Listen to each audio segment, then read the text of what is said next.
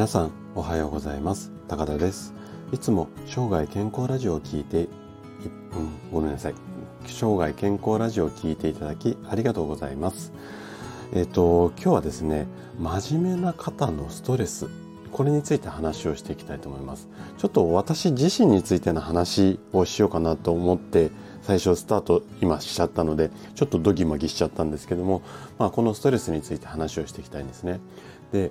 例えばなんですけども健康のために毎日例えば毎朝でもいいですよね。ウォーキングなど軽めの運動をしましょうよとかいうこと。これはね正しい考え方ですし私自身もあのツイッターとかこのラジオで、まあ、そう推奨するような、まあ、発言をいく何度もしています。ただねこの毎日こうきちんとこなさなきゃいけないって思ってしまうことここにね危険な落とし穴があるんですよ。そこで今回は必ず運動するが健康を損ねてしまうわけ。こんなテーマで毎日きちんと続けなきゃという真面目なあなたで私自身もどちらかというとそういうところがあって自分をこうストイックに縛ってしまう傾向があるのでそんな私に向けてお話をしていきたいというふうに思います。で前半は必ずやると決めるのは逆効果になりますよこんな話だとかあと後半はストレスを回避する2つのまあ大作戦っていうか2つの方法ですね。これを紹介していきたいと思います。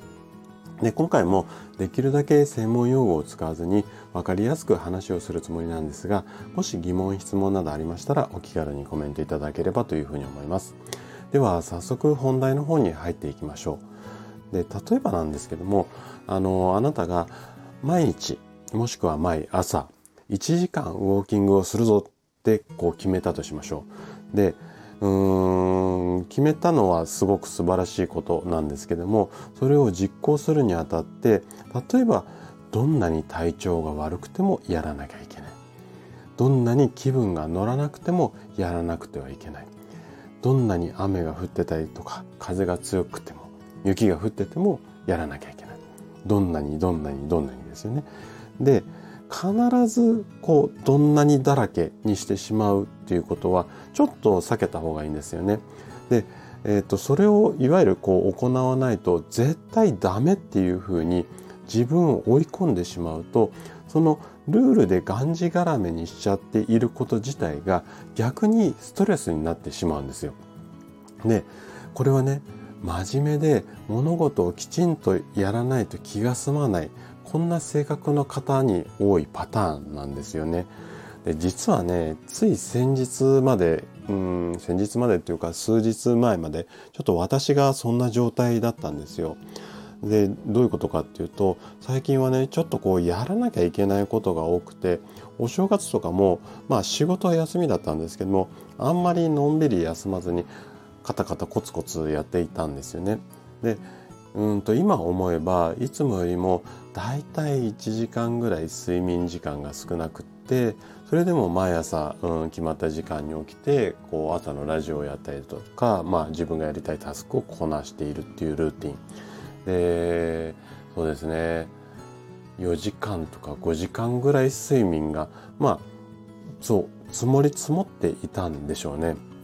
で知らないうちにこう体が多分小さな悲鳴を上げていたんですよね。でそれも無視しながらこのルーティンをもうやらなきゃいけないってしっかり決め込んでやっていたからなんですけどもちょっとね体の数箇所にプツプツとこう、まあ、吹き出物みたいなものができ始めてました。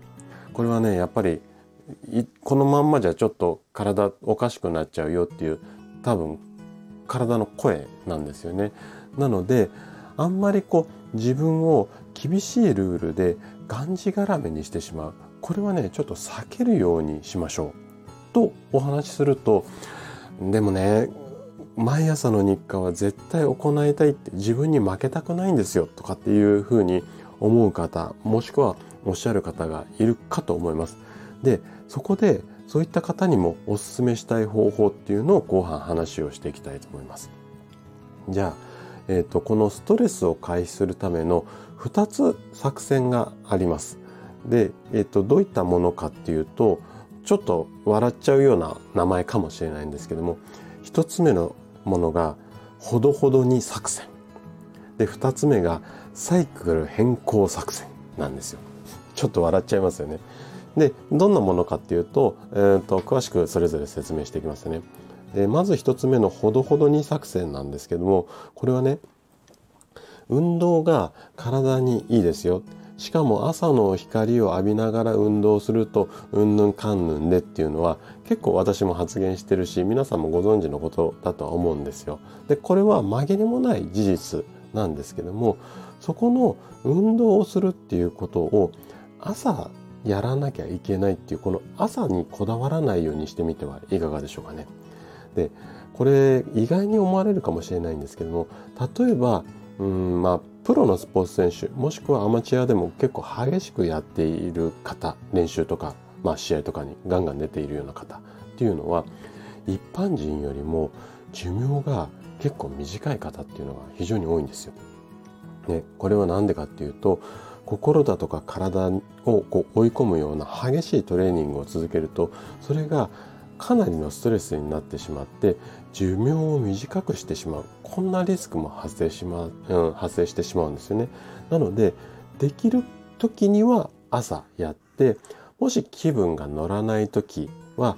うん、夕方にちょっと軽めにやってみたりとかまあその日は本当にもう背伸びとか軽いストレッチをしておしまいにしてしまうとかまあ、いわゆるそのこうほどほどにっていうことですよね。毎日これだけの量必ずやらなきゃいけないではなくてできる時にはやるしできない時にはちょこっとだけにしてしまう。まあこんな方法なんていうのが、えー、ほどほどに作戦ですね。で2つ目これねサイクル変更作戦ですね。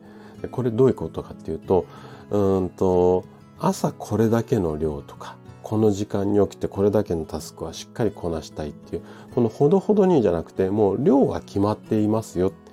でここだけは絶対譲れませんよそんな方におすすめの方法なんですよね。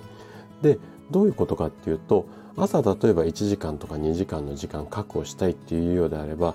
夜寝る時間を1時間早くしちゃいます。うん。なんとなくイメージ湧きますよね。とかあとまたこの朝の時間をえっ、ー、となんていうのかな変えられないんであればもう仕事を早めに切り上げちゃうとか。あとはお昼に必ず、うん、昼寝の時間を使ってこう体を休めてあげるとか。とにかく分量を変えない変えられないんであればそのサイクルを変えてしまってしっかりその時間を確保する、まあ、こんな考え方なんですよね。なんとなくこうイメージ湧きますかね。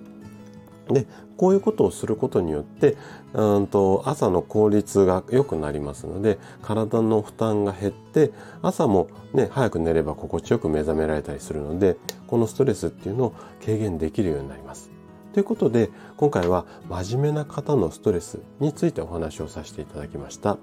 最後まで聞いていただいたあなたがストレスを上手に回避することで確実に健康に近づくことができます。